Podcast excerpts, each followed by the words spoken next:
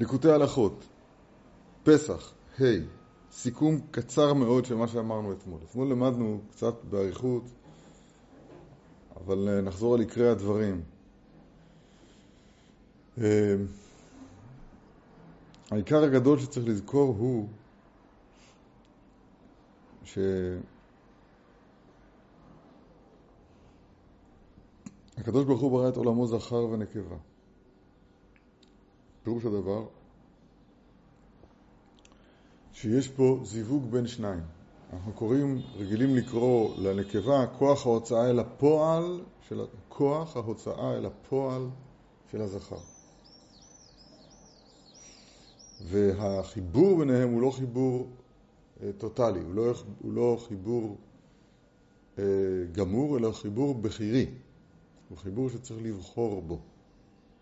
אנחנו, כנסת ישראל, צריכים לבחור והשם יתברך כחתן לנו. והבחירה הזאת היא לא פשוטה, היא לא פשוטה בכלל, ואמרנו שהדבר הזה עצמו, אז הוא נמצא גם בכלל וגם בכל יחיד ויחיד, בכל פרט ופרט. שני הדוגמאות הבולטות, המובהקות לדבר הזה, זה אחד, הפה כלפי המחשבה, דהיינו, שהפה אמור לכוון את עצמו אל המחשבה, אל הרצון העליון, אל הקודש, ואז לקיים פיה פתחה בחוכמה. פיה, כוח הוצאה לפועל, הוא צריך להיות כלפי היוד וההי. פה, יוד והי, פיה. כלפי הנשגב. ולא, ולא לשון הרע. אשת רע. פשוט מזכיר מה שאנחנו אומרים כל הזמן בהקדמות, מבוסס הרבה מאוד על תורה י"ט, שיש אישה חכמה, זה נקרא פיה פתחה בחוכמה, חווה זאת האישה, דיבור. יש אשת כסילות, שזה בסוד לשון הרע, והמצב בינם הוא, הוא, הוא אישה משכלת, שהיא יכולה להטות את עצמה אל השכל, או חלילה אל השכול. זה יסוד מוסד שצריכים להבין אותו היטב, לפעול בו. דוגמה מובהקת אחת היא הפה, כמו שאמרנו, אבל גם הגוף הוא, הוא, דוגמה, הוא דוגמה מובהקת. כי כל הגוף כולו, אז הוא עניינו לבטל את עצמו אל השורש העליון, אל הנשמה, ומתוך כך להיות כותנות אור. זאת אומרת שהגוף צריך להיות המקום שדרכו מאירה הנשמה, כמו שהאדם הראשון, שתפוח גלגל עקבו מקהה גלגל חמה, כידוע. מדברים על זה תמיד.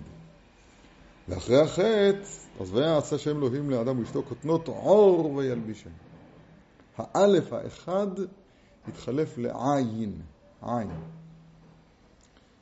והעין הזה הוא בגימטריה 70, וזה רמז לתאווה הכוללת, לקלקול הכללי, שנקרא תאוות הניאוף, שהוא הנחש השיעני, אל תקראי השיעני, אלא השיאני. זה בתמצית כל התורה כולה. זאת כל תורת העבודה שלה. מעמד הר סיני הוא התיקון של הדבר הזה, ולכן פסקה זו המתן. כי מעמד הר סיני היה יום חתונתו, ויוצא משה את העם לקראת האלוהים, כחתן היוצא לקראת כלה. מיסיס הקודש ברוך הוא, היה אומר הרב פינקוס, זכר צדיק לברכה. אני רק מזכיר בראשי פרקים מה שאנחנו דיברנו, ונדבר על זה הרבה. לכן אומר כאן הרב, בפרוטי ההלכות, פסח, ה', hey, הוא אומר שהתיקון להרהורי זנות זה קריאת שמע. אני הוספתי קריאת שמע, פסוק ראשון ושני, עומדים כנגד שני הדיברות הראשונים. הדיבר הראשון, אנוכי השם אלוהיך, אשר הוצאתיך מארץ מצרים בית עבדים.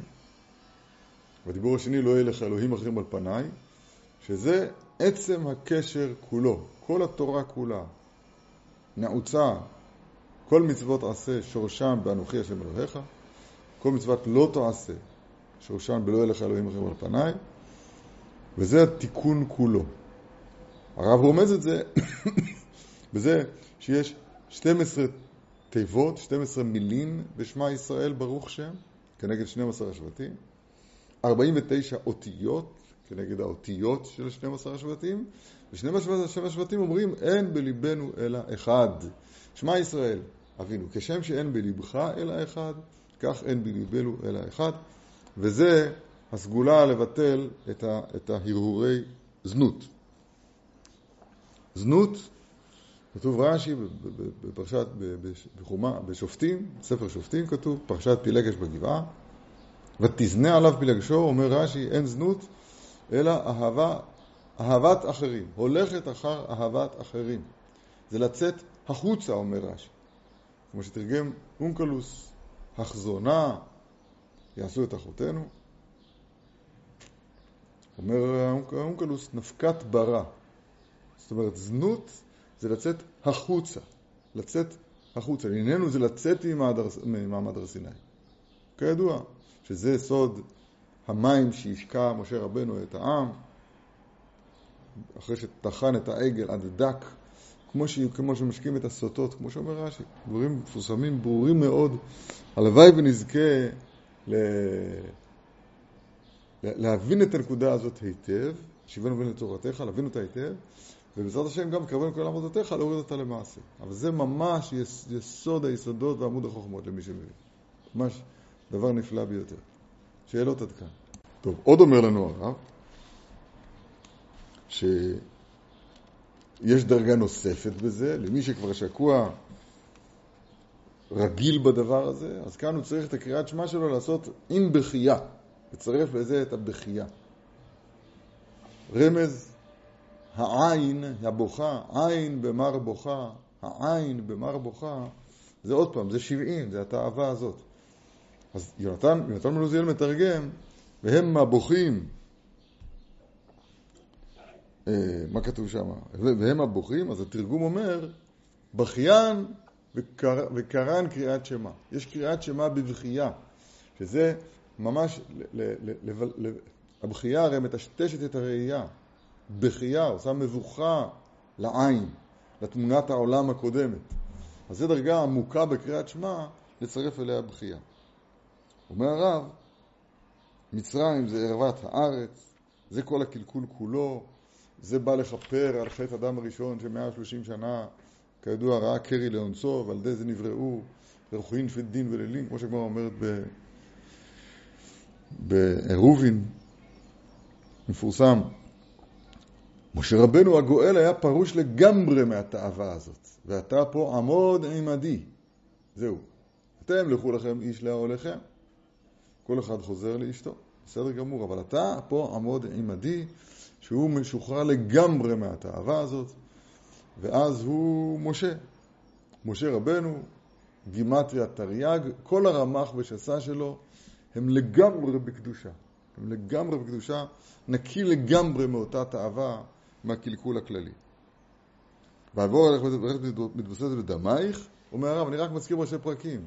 שהקלקול במצרים היה בדם הזה, בתערובת הרצון שהוא הולך כלפי אחרים, בר מינן, יפה מאוד, ואז הוא אומר דבר נפלא מאוד, הוא לומד פרשת בלק, פרשת בלק כתוב, אה, בלק אומר לבלעם, עם יצא ממצרים. עם יצא ממצרים, כאילו ש... אז כתוב שם ברש"י, כאילו העם יצא מעצמו. יצא מעצמו, אז עדיין הכלי לא שלם. הכלי לא שלם, אז אפשר לקלל אותם. מאורות חסר, אפשר לקלל אותם. אז עונה לו, עונה לו בלעם, טיפש, טיפש אתה בלק. אל מוציאם ממצרים.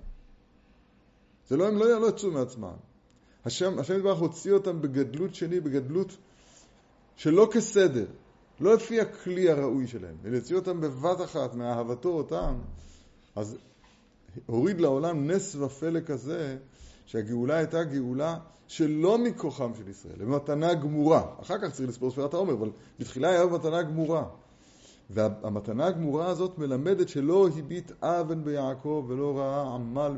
בישראל. השם אלוהיו עמו ותרועת מלך בו. תמיד, תמיד השם אלוהים עמם. ומצייר כביכול בעצמו האור בברירת ברכה. זה סוד המצה, דיברנו, אב וסג. יפה מאוד. עכשיו, נמשיך. אמרתי בראשי פרקים, זה, זה סיפור ארוך, כדאי לראות את זה עוד פעם, אולי לשמוע את זה עוד פעם, אבל זה דברים יסודיים ונפלאים מאוד מאוד מאוד, באמת. ו. ועל כן תמיד, בכל השנה, יכולים לאכול חמץ. קושייה מפורסמת בספר הזוהר, אם החמץ הוא כל כך רע, אז איך מותר לאכול אותו כל השנה כולה? צריך להיות חזיר, צריך להיות איסור, מחלות אסורות. מסביר הרב כי יכולים גם למטה לצייר האור לטובה ולברכה על ידי מצוות התורה. זה בחינת עשר מצוות הנהוגות בפת. הכל כדי לצייר השפע לברכה. הרב דורש שם בתורה ל"ו, שאנחנו עליה מדברים, הנה ברך לקחתי, וברך ולא אשיבנה. אז הרב שם לב שהברך הראשון מנוקד, הבית מנוקדת בקמץ. ברך. וברך, הבית, הש... הברך השני, אז הבית שלו מנוקד, מנוקד בציירה. ברך, ברך.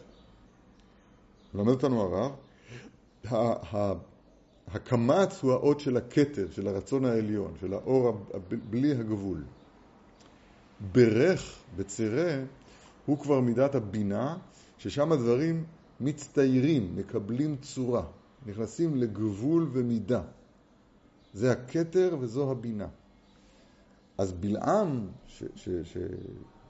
שהשם ידברך צד אותו, כן? זאת אומרת, הוא, הוא, הוא שעבד אותו לרצונו, אז אצלו הברך הוא כמו הברך. זאת אומרת, הציור, ההפניה של השפע כלפי מטה, היא כפי הרצון העליון, כפי הכתר. לכן, כשמקיימים את הדבר הזה בפסח וזוכים להערה הגדולה הזאת, עכשיו מכאן ואילך אפשר למשוך את ההערה, ההערה הזאת לתוך הזמן. אם מצא אב וסג זה מעל הזמן, ידוע שהכנת המצה היא קמח ומים ובלי זמן, מעל הזמן, לכן זה נהמה דאסוותה, אוכל של רפואה. רפואה בארמית זה ארוחה, כן, אריך, זה המצה. אז עכשיו, כשזוכים לזה, אפשר ל, עכשיו לרדת עכשיו לתוך הזמן, לתוך המה ובן, בגימטרי הזמן, ולתקן אותו. תראה מה הרב אומר. יכולים לאכול חמץ כי יכולים גם למטה לצייר האור לטובה ולברכה על ידי מצוות התורה. וזהו מבחינת עשר מצוות הנהוגות בפת, הכל כדי לצייר השפע לברכה. כי האכילה מבחינת שפע, מבחינת מוחין כמובן. וואו. זאת אומרת, אנחנו מתייחסים אל האכילה, יש לנו, יש שלוש דרגות באכילה. אכילה אחת, דרגה אחת, שזה איך לומר? אמרנו, שולחן אותיות לנחש. זאת אומרת, האכילה לוקחת אותנו אל, ה, אל האויב הגדול שלנו, אז צריכים לצמצם, קדושים תהיו, פרושים תהיו. על, כן. אז אנחנו בהתחלה רואים בזה, נמשכים בזה, מתאווים בעיקר לזה. האכילה הזאת, האכילה הזאת. אחר כך אנחנו מבינים, אחר כך אנחנו מבינים שהאכילה הזאת היא לנחש, היא, היא יסוד הקלקול. בא מסיעת ישרים ואומר לנו, לא, יש דרגה באכילה שהיא-היא הקדושה. דורון לתלמיד חכם. מנסח לגבי המזבח כשמביא יין לתלמיד חכם, כמו שמסיעת ישרים שאומר שם בפרק כ"ו. שבת קודש כל כולה אכילה. זאת אומרת, לרומם את המדרגות התחתונות ולעשות גם מהם קודש. זה מה שהרב אומר כאן. כי האכילה בחינת שבע, בחינת מוכרין כמובן. מאכל גימטריה שילוב הוויה אדנות, אני, אני מזכיר את הרמזים. וזה מבחינת מתנות כהונה, תרומה ומעשרות. כי צריכים ליתן תרומה לכהן, כדי להוציא הדגן מן הקללה שהתקללה האדמה על דרך אדם הראשון. כמו שכתוב, ארורה האדמה בעבורך. על כן צריכים ליתן תרומה לכהן, כי הכהן יכול להמשיך האור הפשוט הבא מלמעלה, שהיא בחינת קמיץ וסתים. האור הפשוט הבא מלמעלה. בחינת וקמץ הכהן, איזה יופי. ולציירו, לתת לו צורה וגבול לברכה. איזה יופי. כי הכהנים, בבחינת שמירת הברית, שעל ידי זה הכלי בשלמות, כמו שכתוב, ובריתך ינצורו. כמו שכתוב ברית כהונת עולם. וזה בחינת ברכת כהנים אצל שים שלום. כי הכהנים שהם בבחינת וקמץ הכהן, הם ממשיכים האור הבא מלמעלה, שהוא קמיץ וסתים, ומציירים אותו לברכה על ידי ברכת כהנים. והעיקר הוא על ידי הכלי שלהם שהוא בשלמות, ומחמת זה, שהם, ומחמת שהם מבחינת שמירת הברית כנ"ל, כי אצל כהנים יש מצוות בקדושת הברית יותר מישראל, כמו שכתוב, קדושים, קדושים יהיו, אישה זונה וחללה לא ייקחו, ועל כן ברכת כהנים זה שים שלום, ועיקר ברכתם מסיימת בשלום, כמו שכתוב, וישם לך שלום. כי שלום הוא כלי מחזיק ברכה, כמו שברוטנו זרם בסוף אוקצין. לא מצא הקדוש ברוך הוא כלי מחזיק ברכה לישראל אליה שלום, ועל כן על ידי זה ממשיכין הכהנים האור הבא מלמעלה, שהוא קמיץ וסתי בגלל הקמץ הכהן, הם ממשיכים אותו האור ומסיירים אותו לברכה על ידי השלום, שהיא מבחינת כלי בשלמות כנ"ל, כי שלום מבחינת שמירת הברית, הנין מבחינת עניינתנו בבריתי שלום, ונסביר, למרות שהדברים הם מדברים בעד עצמם, כמה זה יפה, כמה זה נפלא. להבין טוב טוב, בבקשה, להתחנן, להשתמש ב, ביסודות שאנחנו לומדים אותם כל הזמן. יש נשגב ויש גבולי. יש יוד ק' ובשם שבשם, ויש ו' וה' שבשם, והנגלות לנו לבנן. לזכור את זה, להתבונן בזה, לקיים את זה. עכשיו, האור כשהוא למעלה הוא קמיץ וסתים. האחד הוא לא נתפס. עין לא ראתה אלוהים זולתך, יעשה לי מחכה. לא נתפס. מעבר לכל תפיסה של חוש, של שכל, מעל למידה. חמישים. שער החמישים. עכשיו, אבל, אבל, אבל הנשגב הזה, אז הוא לא, הוא לא מנוע מאיתנו, אלא הוא בעצמו מצטייר, זאת אומרת מקבל צורה להאיר את, הש, את אותו שפע העליון כאן לברכה. פירוש המושג ברכה זה שיש כאן גבול והגבול הזה מת, מתווסף ומתברך, מתרבה ומתווסף, תוספת וברכה. ברכה זה תוספת וריבוי, כן? זה ברכה. כמו מאה שערים, כן? ויזרע יצחק בארץ וימצא שבשנה היא מאה שערים ויברכהו השם. לשים על, על, על כמות גבולית, לתת לה ברכה, פירוש הדבר שהיא עכשיו תתראה. מאיפה באה הברכה הזאת? הברכה באה מהנעלם, מהקמיץ וסתים.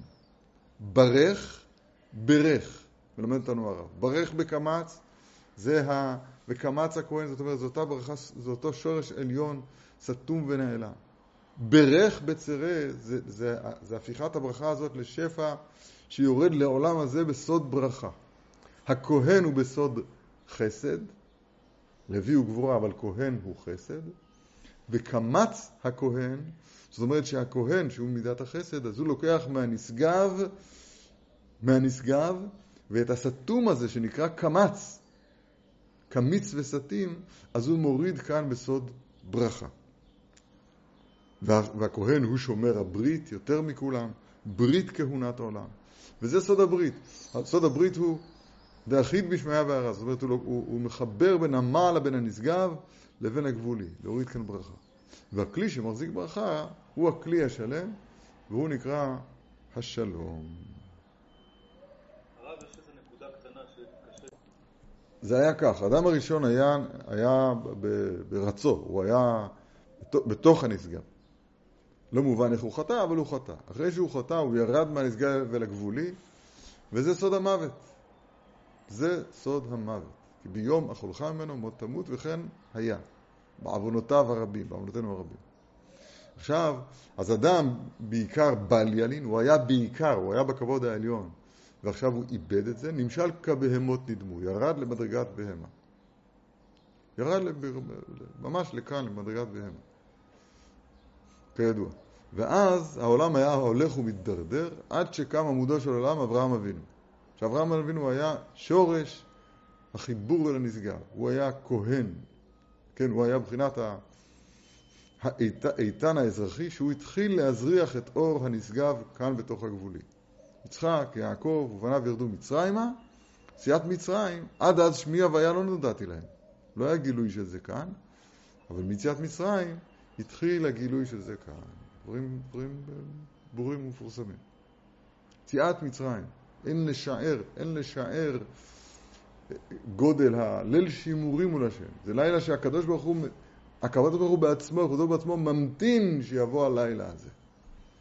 ואנחנו, אומר הרשב"ם גם כן, שימורים לכל בני ישראל לדורותיהם, מחכים בכל, בכל השנה ללילה הזה, לקיים בו מצוות מצה ומרור. זה, זה אי אפשר לשער את גודל הלילה הזה. פשוט אי אפשר לשער. משהו נורא ונשגב. טוב, עוד זין. על כן מבקשים על החלום בשעת ברכת כהנים שיתהפך מרעה לטובה. ככה כתוב בשולחן ערוך. אם מישהו חלם חלילה חלום רע, אז התקנה שלו לבקש בברכת כהנים שיתהפך. למה בשעת ברכות כהנים דווקא? אומר הרב כי כל החלומות הולכים אחר הפה, אחר הפתרון, כי החלום הוא שמראים לו שיורד עליו איזה דבר לטוב, או להפך חס ושלום. על כן עיקר החלום כפי המחשבה שבמוח, כמו שכתוב חזווה רשח על משקי וח סליקו בדניאל. מראות או מחשבות שבראשך עולים על מיטתך כשאתה ישן. היינו כפי, כפי תיקון המחשבה והמוחין שלו, שהוא הכלי שלו, כמו כן יורד האור עליו לטוב כאן, או להפך. וכמו כן מראים לו בחלום. מחמת שעדיין לא נמשך הדבר למטה, רק שמראים לו בחלום, זה עדיין לא יצא אל הפועל, על כן כל החלומות הולכים אחר הפה, כי עיקר הכלי נגמר על ידי הפה. הגמרא בברכות אומרת, פה גומר. הפה מביא את הדברים לידי גמר, לידי הוצאה לפועל שלמה.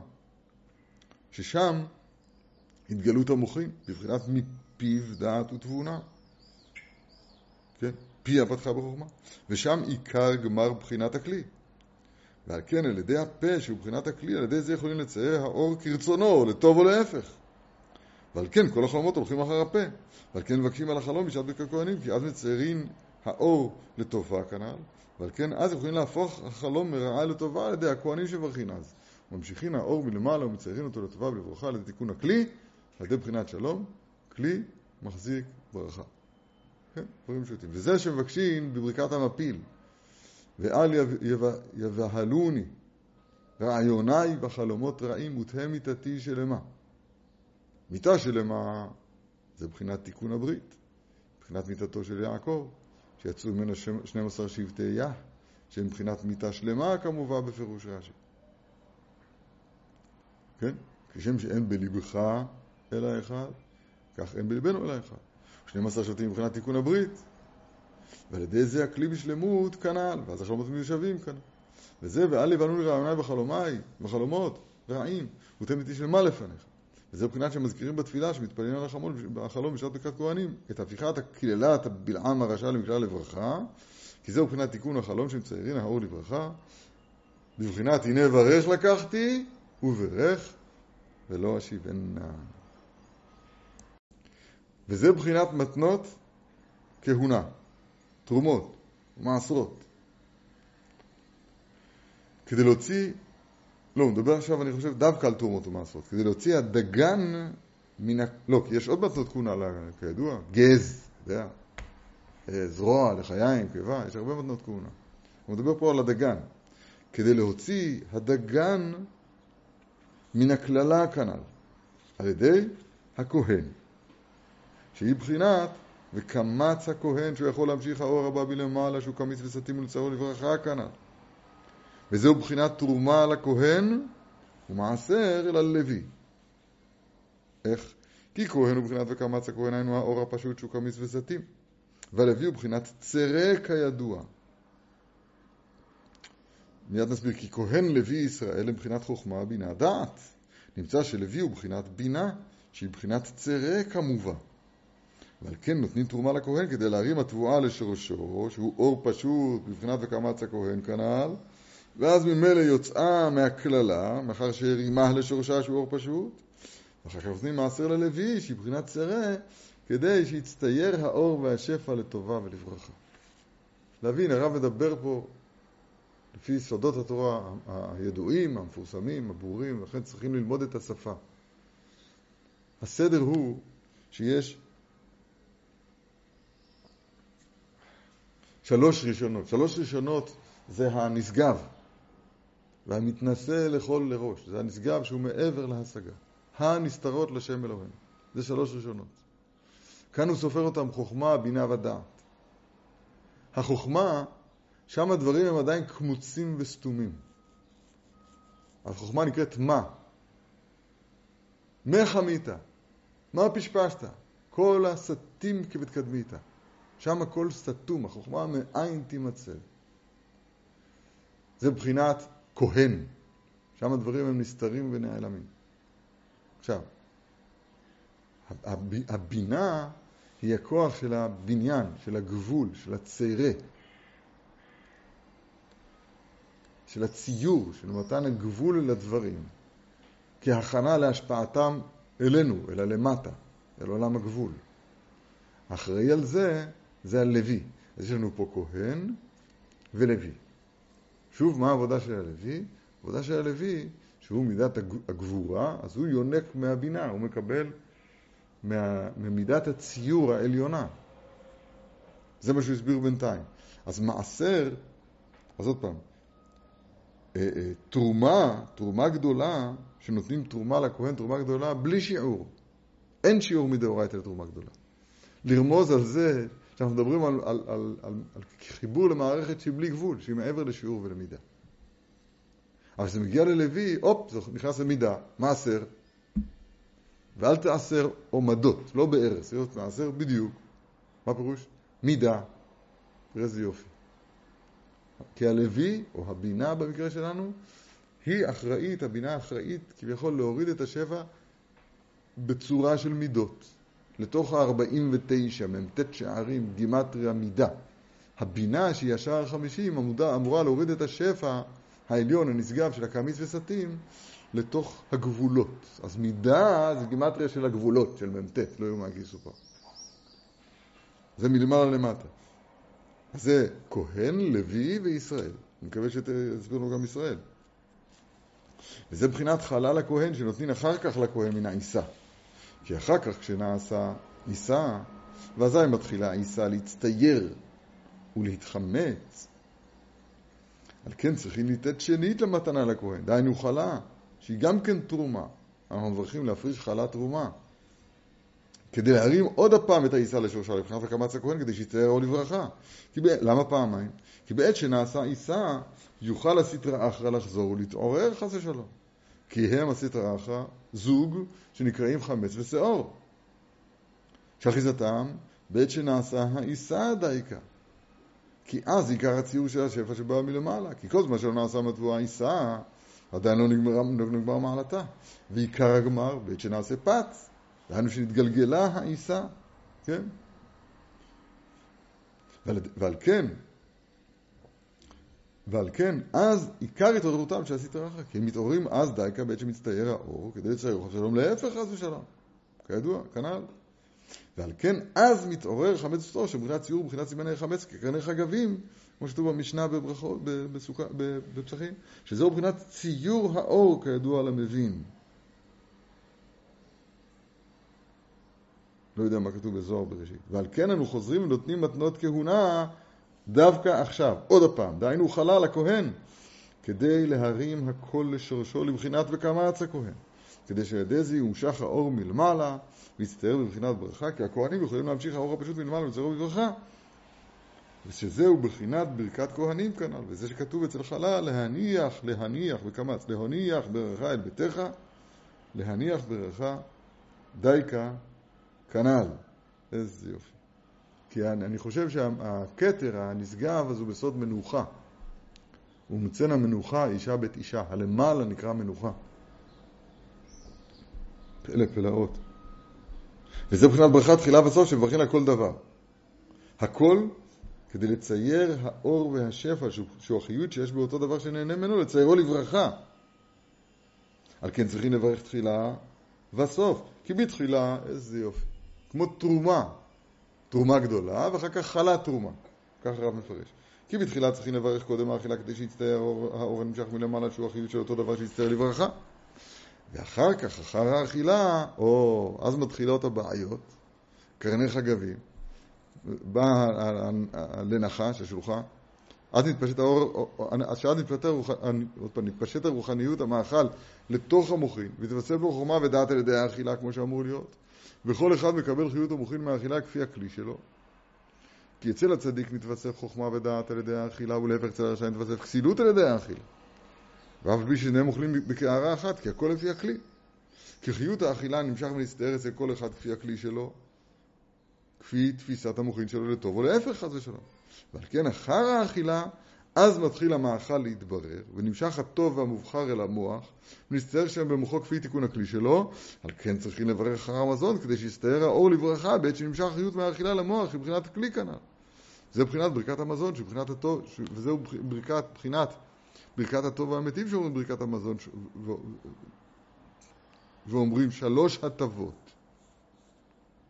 שלוש הטבות. מה זה? כדי שיצטייר האור לטובה ולברכה. מה זה שלוש הטבות? אני יכול לפרש את זה ככה. בברכת הברכה האחרונה, שלוש ברכות דאורייתא, ברכה האחרונה מדרבנן, תקנת חכמים, ביבנה תקנוה. על הרוגי בית הארץ, שם אומרים הוא היטיב לנו, הוא מיטיב לנו, הוא ייטיב לנו. וכנראה שההיטיב, מיטיב, ייטיב, היה הווה ויהיה הזה, זה בחינת ה...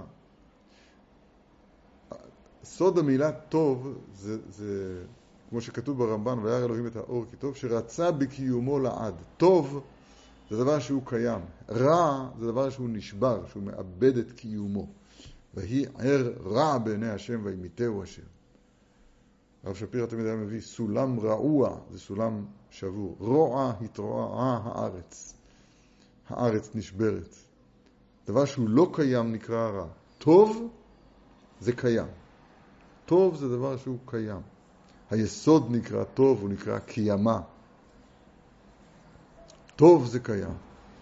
אז הברכה האחרונה, אם אני מבין נכון את כוונתו כאן, שברכת המזון שאחרי, זה הכוונה היא למרות שכבר הגענו אל האכילה, ועכשיו יש פה חשש של נגיעת הסטרא אחא וכולי, עכשיו צריך ברכה כדי לוודא שהטוב העליון היטיב לנו, מיטיב לנו, היטיב לנו, אז הוא יורד כאן למטה, אלא לנו.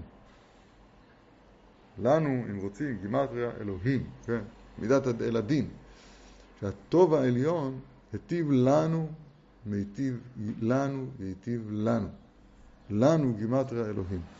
אל הדין, אל, ה, אל, ה, אל העולם הזה. למשוך את הטוב אל תוך העולם הזה, אולי זה כוונתו כאן. על כל פנים, סיכום, הוא יצא רגע מפסח, אבל הוא לימד אותנו דברים נפלאים ביותר. שיש עניין של משיכת הקמיץ וסתים, העליון הנשגב, אל תוך ציור הגבולי. וזה סוד הברכה, זה סוד התרומה הגדולה שנותנים לכהן בתחילה, וחלה שנותנים לו בסוף בעת גלגול העיסה. למה? שוב, כדי למשוך את הברכה מהקמיץ וסתים אל הגבולי שאנחנו נמצאים בתוכו. נפלא ביותר. ט. והנה כל זה הוא בכל השנה. שאנו עוסקים תמיד לצייר האור לברכה על ידי התורה והמצוות. אבל עכשיו, בשעת יציאת מצרים, קודם קבלת התורה. ולא היו יכולים לתקן כליהם בשלמות בעצמם מחמת טומאת מצרים וכנ"ל. הכל כמו שהוא הזהיר קודם. ולכן בלק חשב שזאת ההזדמנות לך ערה לי יעקב. ערה לי ישראל, קווה לי יעקב, כן, עכשיו זמן לקלל אותם. אומר לו בלעם, אל מוציאם ממצרים, מה קרה לך? ולכן מכוח זה לא ראה, לא הביט עוול מיעקב, לא ראה עמל בישראל. השם אלוהיו עמו ותרועת מלך בו. זה מה שהרב אומר, עכשיו יציאת מצרים, לא יכולים לתקן כליהם בשלמות, ועל כן אין לנו יכולים לאכול חמץ שבחינת ציור. דהיינו שמציירין האור כפי בחינותינו וכפי תיקון הכלים שלנו, כי בהכלים התאחזו מצרים כאן מצטער האור חס להפך, השם ישמור ויציב. ועל כן החמץ אסור בבעלי רבע להימצא, כי אז החמץ מבחינת קללה כנ"ל, ועל כן אנו מוכרחים לאכול מצה, שהיא בחינת חיפזון, זאת אומרת מעל הזמן, כי אין ממתינין עד שיצטער האור למטה וכנ"ל, רק שנמשך מלמעלה האור בבחינת ברכה, בבחינת הנה ברך לקחתי. מקמץ, ברך. וזה בחינת מצה שנאפה מיד קודם, קודם שבא לידי חימוץ, שהיא בחינת ציור הנעשה למטה. זאת אומרת הזמן, הזמן, המה ובן, הירידה כאן למטה. כי עכשיו מקבלים האור מלמעלה בחינת ברכה, שזהו בחינת מצה שנאפה מיד כנ"ל. נפלא ביותר. ממשיך הרב, וזה בחינת ארבע כוסות של יין. איך הגענו לארבע כוסות של יין? כי יין ניתן בשבעים אותיות, גימטריה שבעים יין. כמו שאמרו בתן סוף בעירובין. כי כשמכניעים התאווה הכללית, תאוות הניאוף, וזוכים לצאת מהגלות של שבעים אומות, שהוא התאווה הנ"ל, שורש כל התאוות, שזהו מבחינת יציאת מצרים, אזי זוכים להתגלות התורה, שהיא מבחינת שבעים פנים לתורה כנ"ל. ואזי יכולים לשתות יין שהוא בגימטריה שבעים, וזוכין על ידו לסודות התורה, מבחינת נכנס יין, יצא סוד. אני אזכיר מה מדובר פה. בשבעים נפש ירדו אבותינו ממצרים. עשיו שש, והכתוב קורא אותם נפשות. למה? כי עשיו הוא בסוד יש לי רב, הוא בבחינת הריבוי, רשות הרבים. אבל אנחנו, ענייננו, למספר בני ישראל, להפוך את הריבוי לאחד. ולכן הגם שאנחנו שבעים, אנחנו קוראים נפש. למה? כי השבעים זה מספר הריבוי בשלמות של העולם הזה, של הפירוד, שבעים אומות, ואנחנו אמורים לתקן את כל השבעים האלה ולהפנות אותם, לכוון אותם אל האחד הפשוט. זה סוד, סוד הסודות הדבר. לעשות מהשבעים אחד. כמו שאמרנו בפתיחה, אם אתם זוכרים. בתחילה זה היה כותנות אור באלף, אחד. אחרי אחרי זה נעשה כותנות אור בעין. אלו השבעים.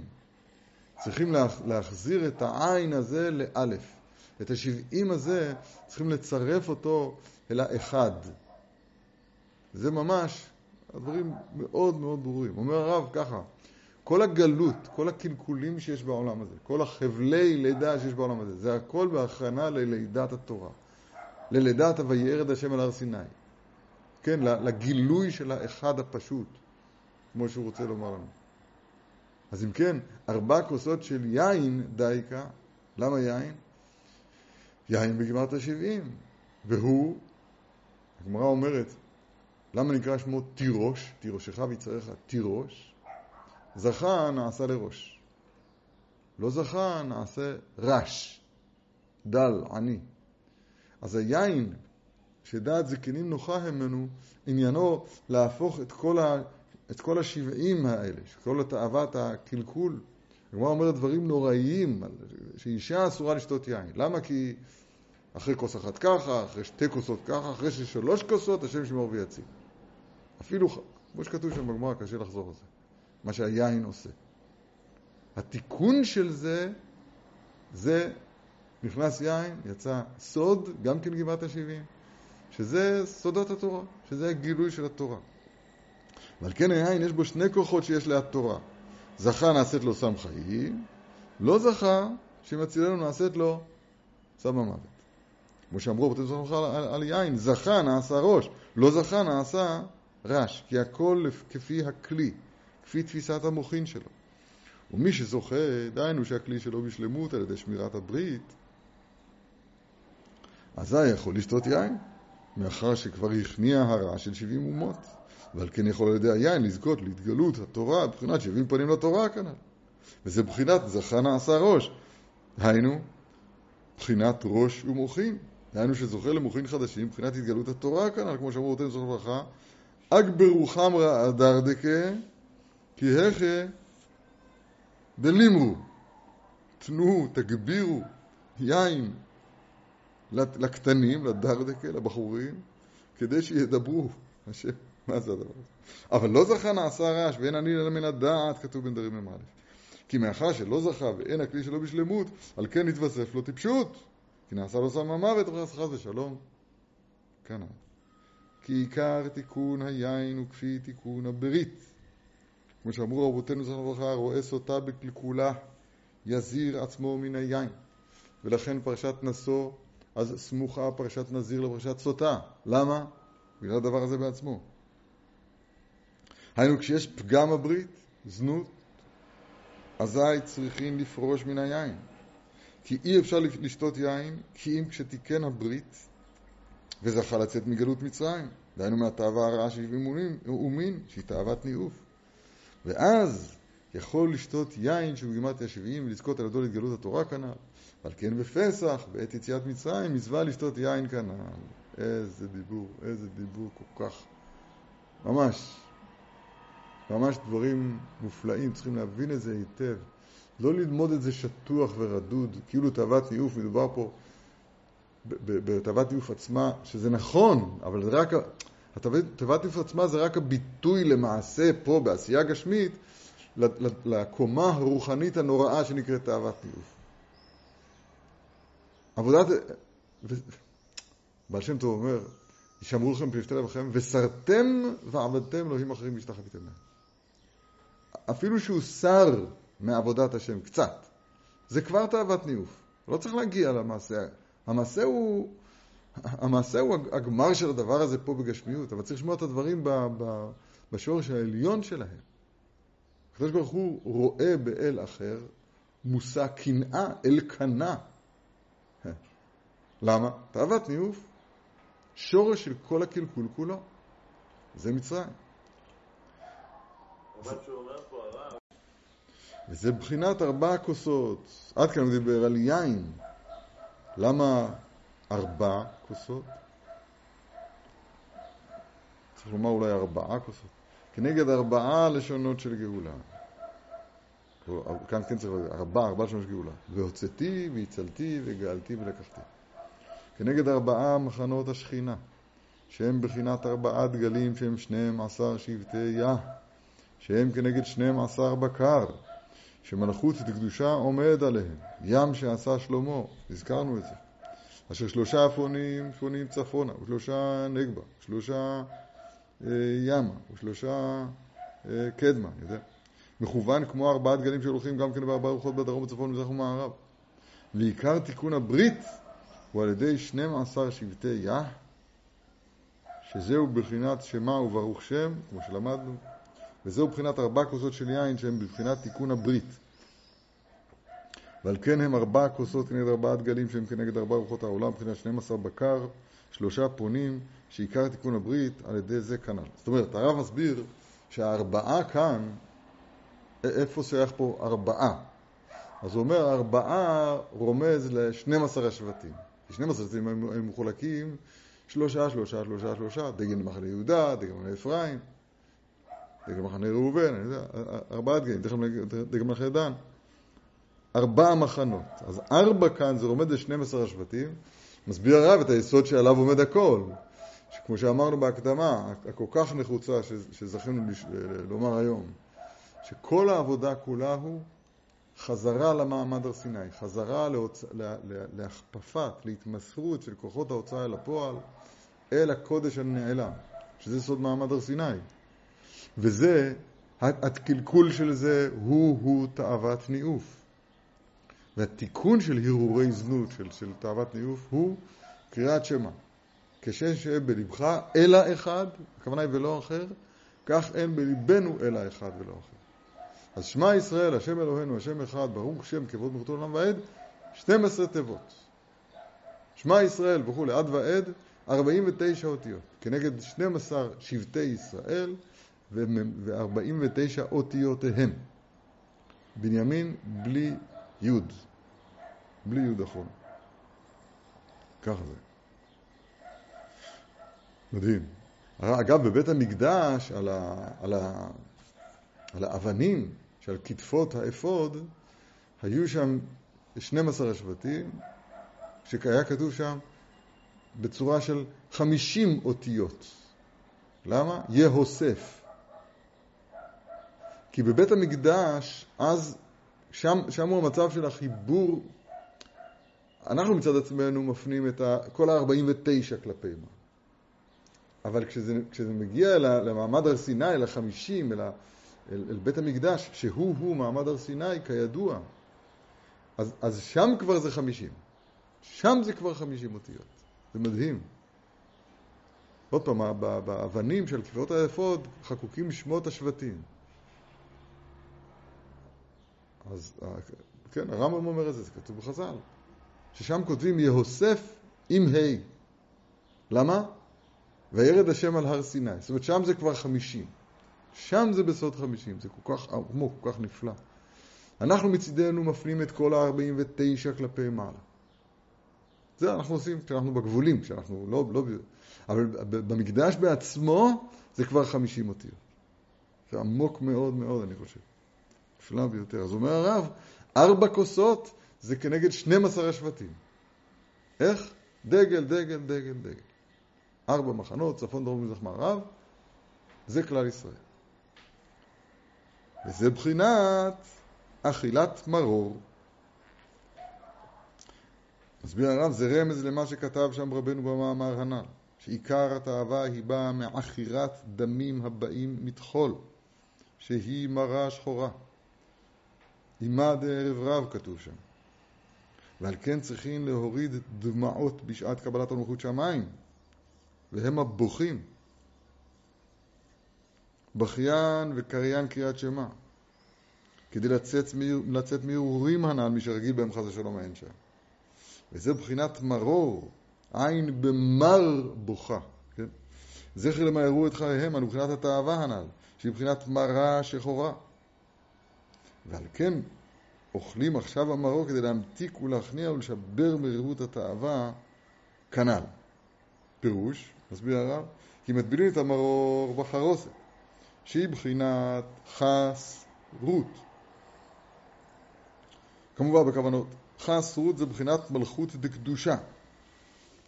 אישה יראת השם, כי רות היא בחינת אישה יראת השם שיצאה ממנה דוד, שהוא בחינת מלכות דקדושה. וזהו חס בגימטריה חיים כמובן. הכל ברבנו מעריב, בחינת אישה יראת השם, שעליה נאמר ראה חיים עם האישה אשר אהבת. וזהו בחינת תיקון הברית כנ"ל, כי מלכות הקדושה, בחינת אישה יראת השם, הוא בחינת תיקון הברית כנ"ל, וזהו שמטבילים אמרו בחרוסת להכניע בחינת מראה שחורה, בחינת התאווה כנ"ל, וזה בחינת מלכות הקדושה וכנ"ל. איזה יופי. אומר הרב ככה, עוד פעם, לפי היסוד המופלא, המפורסם,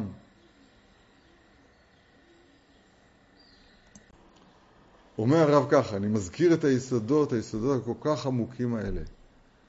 עין, העין, מבחינת הקלקול שלה בגימטריה 70, אז היא נמצאת בסכנה הגדולה של ותטורו אחרי עיניכם אשר אתם זונים אחריהם. זה מבחינת תאוות ניאוף, זה מבחינת הפקרת כוחות ההוצאה אל הפועל, אל הסדרה אחרה. זה נקרא קלקול הכללי. אני חוזרים וחוזרים על זה כל הזמן, עוד פעם. ולכן מי שרגיל בדבר הזה, ולכאורה כל האנושות רגילה בדבר הזה בעונות הרבים, ותשחט הארץ לפני האלוהים, כידוע, כמפורסם, האלף השישי, שהוא כנגד מידת היסוד, שכאן הקלקול הזה, ברוך השם, בעוונותינו הרבים, מחריב את העולם. אז צריך, צריך לבכות בשעת קריאת שמע, עומק הדבר, עומק הדבר. לא רק לעצום את העיניים, אלא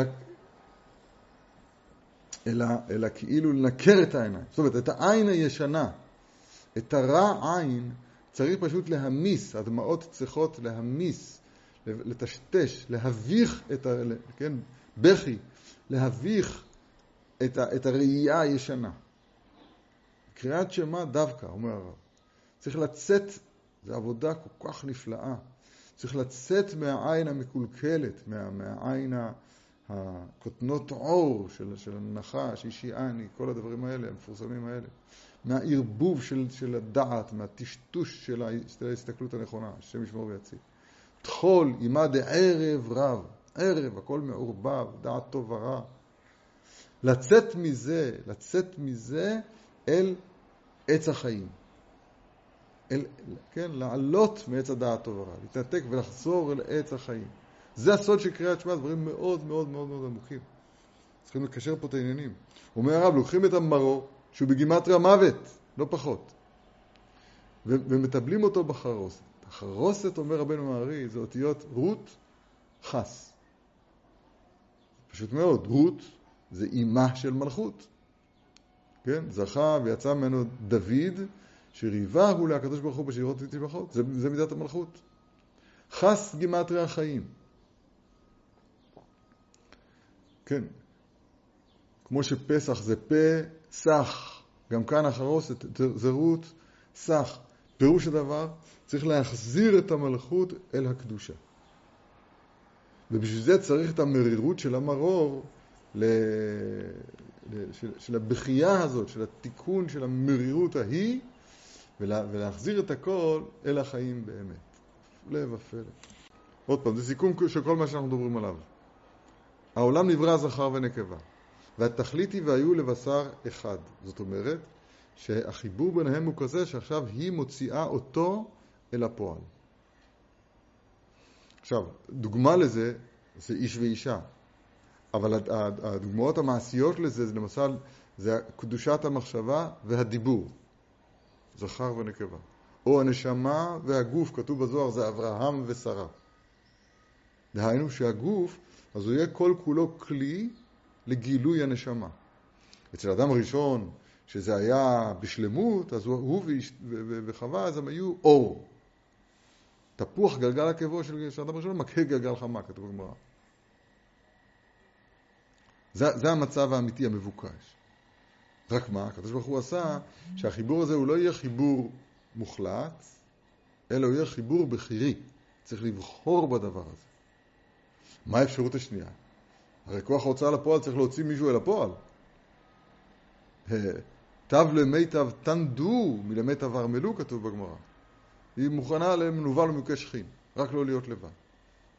זאת אומרת, כוח הוצאה לפועל, הגוף צריך להוציא משהו אל הפועל, הפה חייב לדבר, צריך משהו, להוציא משהו אל הפועל. אז מה הוא יוציא אל הפועל אם לא את הקדושה, אם לא את הנשמה? התשובה, יש סטרא אחרא. הסטרא אחרא הוא-הוא הזכר דטומאה, סטרא אחרא של הצד האחר, והוא-הוא רק מחפש פה שונה הלכות. הוא מחפש, אה, אה, אה, הוא מחפש את הפה, הוא מחפש את הגוף כדי לפתות אותו, הנחש אישיאני, לפתות אותו, להוציא אותו אל הפועל. את מי? את הסטרא אחרא. הבחירה היא להינתק מהלפיתה שלו, של הנחש הזה, זה סור מרע, ועשה טוב לחזור להיות כפופים אל החוכמה, הפה,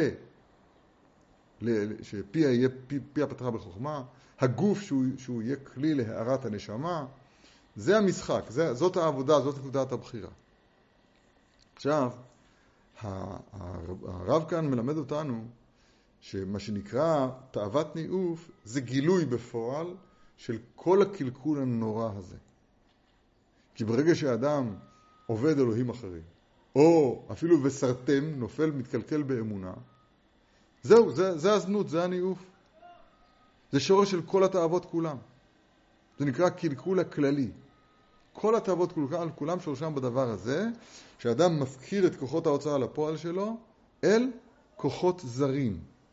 זה לפעמים יכול להיות מהאומה שהוא נפל תחתיה והתערבו בגויים ולמדו מעשיהם, או מהחינוך שהוא קיבל מכאן או משם, או מהחברים, או משר החינוך, או מלא יודע, מהבלגנים של העולם, ואדם מוציא לפועל את, את, את, את הסטרי אחרא בעונותינו הרבים, השם ישמור ויציג. עכשיו, מה התיקון של זה? התיקון של זה זה קריאת שמע. למה? כי קריאת שמע, אדם עוצם את עיניו, אם עד עכשיו הוא היה תר אחר עיניו, זונה, אשר אתם זונים אחריהם, עכשיו הוא עוצם את עיניו, לא רק בעצימת עיניים, עם היד, מבחוץ. אין עולם, אין חזודה העלמא. ועכשיו הוא מחזיר את ליבו אל האחד. כשם שאין בליבך אין האחד, ישראל אבינו, כך אין בליבנו אל האחד. זאת אומרת, זה, זה עומד כנגד הקלקול הכללי. אני בכוונה לא משתמש במילה תאוות ניאוף, כי האוזן שלנו שומעת תאוות ניאוף, כאילו מדובר פה אה, בפרט הזה של ניאוף. אז אדם שלא, שלא נאף, אז הוא, אז הוא אומר, אז אה, מדבר פה על אנשים זקנים נורא. לא! לכן אני לא אומר תאוות ניאוף, אבל האמת צריך להגיד את זה כל הזמן. כי מדובר פה ב"וסרתם ועבדתם אלוהים אחרים והשתחוויתם להם". וסרתם. אפילו בלי, בלי אלוהים אחרים, אומר הבעל שם טוב. עצם זה ששרים מהאמונה בו יתברך, מהביטחון, מהיראה בו יתברך, זה כבר וסרתם. זה כבר ניצחון התאוות ניאוף, הקלקול הכללי. התיקון של זה, זה בקריאת שמע. קריאת שמע כתוב בירושלים, מובא בכל, בכל הפוסקים. השם אלוהינו, כנגד הדיבר הראשון אנוכי, השם אלוהיך, שעושה חמש ושתיים בית עבדים. השם אחד, כנגד הדיבר, לא ילך אלוהים לכם על פניי. אחת דיבר, דיבר אלוהים, שתיים זה שמע. זה שמענו מפי הגבורה ממש. זה כל התורה כולה. וכל התורה כולה היא התיקון של, של היצר הרע הכללי הזה. דהיינו, חזרת הלב אין בליבנו אלא אחד. זה, זה, זה מאוד מאוד מאוד חשוב. אומר הרב, זה למי שפוקדים אותו לפעמים הרהורי זנות. אבל מי שנמצא שם, הוא רגיל בדבר בר מינן, אז הוא צריך לצרף לזה גם בכייה בשעת קריאת שמע. מה זה בכייה? אני מסביר. העין היא בגימטריה 70. עין 70, סמך 60, פ' 80, עין 70. מה נעשה? עכשיו, הרמז הוא שהעין הפשוטה של האדם, העין הגשמית, היא נמשכת אחר 70 אומות. דהיינו הפירוד של העולם הזה. דהיינו תאוות ניאוף, כמו שהרב העריך. זאת העין. עכשיו, מה עושים? מה עושים? אז אה, מי זה שם הגמרא בסוף אה, סוכה אומרת? מי זה רב ענן? שניכר את עיניו, לא? נו רבי עמרם, רבי עמרם. אז הוא ניכר את עיניו. עכשיו, אנחנו לא ננקר את העיניים שלנו, זה בל תשחית, דגופה. אבל כל פנים צריך לבכות. כי מה עושה הבכייה? הבכייה מטשטשת את הראייה. הראייה הישנה מתבטלת. הוא אומר, בספר בתורה ל"ו כתוב, שיונתן מתרגם, והמה בוכים פתח האוהל, שם בחטא הנורא של אה, כוסבי בצור, שלא לומר זרועי בן צלור, לקרוב עליי מרעים, אז שם כתוב, והם בוחרים פתח אוהל מועד, בכיין וקורין את שמה. כיוון שהיה שם זנות, הקלקול הזה שהרב מלמד אותנו עליו, אז התיקון הגדול, העמוק לקל... ל... ל... לזנות הזו, אז הוא קריאת שמע עם בכי. כן? למי שהעין שלו התקלקלה כל כך, וכולנו נמצאים שם בעונתנו רבים. אז עכשיו התיקון שלו הוא לא רק לקרוא קריאת שמע, ורק לעצום את העיניים במקרה, אלא כאילו לעצום אותם בעצם. זאת אומרת, לבכות, זאת אומרת, לבכות. והבכייה הזאת הוא הבחינת מרור, זאת אומרת, לתקן את המרירות הזאת של המוות. אתה מבין מה אני אומר, נכון? חיים זה כשהגוף מתמסר אל הנשמה. חיים זה כשהפה מתמסר אל, אל החוכמה, אל הקדושה, אל התורה, מרבה תורה מרבה חיים. זה חיים. אבל אם הוא לא זכה, אז נעשית לו סם המוות. מוות וחיים ביד לשון, זה שאלה של חיים. לכן חרוסת זה רות, חס, רות, זה הכוח של ההוצאה לפועל. כמו, כמו האישה, כמו הפה, כמו הגוף, כמו שאנחנו מדברים כל הזמן. זה, זה חס גימת החיים. להטות את המלכות אל הקדושה, אל כוח ההוצאה לפועל, אל הקודש העליון. בסדר? למתק את המרור שהוא מוות בחיים. זה נקרא לקחת את המרור, להתאבל אותו בחרוסת. הפלא ופלא. זה נכון שגם אצל האיש יש בחינת מהות והוצאתה אל הפועל, כי יש לו מחשבה ודיבור, יש לו נשמה וגוף. אבל בצוות הזה, נקרא לזה, מסתכלים, למשל, השמיים והארץ. אז השמיים זה הזכר והארץ זה הנקבה. הקדוש ברוך הוא וכנסת ישראל. הקדוש ברוך הוא זה הזכר, כנסת ישראל זה הנקבה. חתן וכלה, נכון? גם באיש ואישה אל תסתכל עלינו, אנחנו היום בצורה מאוד מאוד מבולבלת ומטושטשת. הכל אצלנו מבולבל ומטושטש. אבל באופן אמיתי, אשת חבר כחבר, ואשת ליסטים כליסטים. אישה כשרה בנשים, כתוב שולחן ערוך, חז"ל, עושה רצון בעלה. זאת אומרת, שהיא העושה, כמו שכתוב בזוהר, הבא אומר והיא מה עושה. היא בחוכמתה המופלאה, זו חוכמה שאין דוגמתה. מבטלת את עצמה לרצונו, מוציאה את רצונו אל הפועל. מהלכת ברצונו, כמו שידוע. עזוב אותנו, אנחנו לא דוגמה לכלום. אבל בצורה הענקית, בצורה הנקייה, הטהורה, איש אמור להיות כולו מבחינת זכר, ואישה אמורה להיות כולה מבחינת נקבה, באופן הטהור של המושגים המופלאים האלה. זה כמו גם, למשל, מוח ולב. זה גם כן זכר ונקבה. שהלב אמור להיות, הוא, הוא עיקר האדם, שם ממנו תוצאות חיים. נכון, אבל, אבל, אבל הלב הזה הוא צריך להיות כפוף לגמרי אל השכל. לב נתיבות חוכמה, כידוע. אתה מבין? זו הצורה האמיתית של הדברים. איך קשור קריאת שמע לפסח? שאלה נפלאה מאוד. המהר"ל אומר בספר הגבורות, שהסיבה ששוחטים את קורבן פסח דווקא בין הערביים, ודווקא צלוי, ודווקא ככה, זה הכל כדי לגלות את האחד. ביציאת מצרים נתגלה האחד ברוך הוא. ושמי השם נודעתי להם, כן? ביציאת מצרים. ידעו מצרים, מתגלה השם יתברך שאין עוד מלבדו. זה מתגלה ביציאה הזאת. ההבדלה, הפסיכה, כן, ההשגחה מישראל, ממצרים. כל זה גילוי של האחד. ולכן למשל אוכלים את המצה ואת המרור ביחד עם הפסח. כן, יש פה, המהר"ל מעריך בזה מאוד להראות שיציאת מצרים זה בסוד גילוי האחד, ולכן זה מתאים היטב להשם אלוקינו, השם אחד. עד כדי כך שה, שהאחד מתגלה בלילה הזה, שנשתנה הלילה הזה שהוא לא לילה. במציאות יש יום ולילה. בלילה הזה אין לילה. הגר"א אומר שהלילה זה לשון נקבה. ליל זה מחצות ואילך, זה לשון זכר, אבל לילה זה לשון נקבה. אומר הגר"א, השאלה היא, מה נשתנה הלילה שהוא נקבה, שהוא נקרא זה, שזה לשון זכר. לילה כיום יאיר, כחשיכה כאורה. זה השם אלוהינו, השם אחד. כן? כשאדם יודע שכל מאורותיו הם לטובתו, גם מה שנראה בעינינו חושך, אלוהיך, אלוהינו, גם הוא היטיב לנו, מטיב לנו, היטיב לנו, כמו שאמרנו, כן? זאת אומרת, זה, זה מתגלה בלילה הזה שאין עוד מלבדו. וזה ממש קריאת שמע, השם אלוהינו, השם אחד. נפלא ביותר.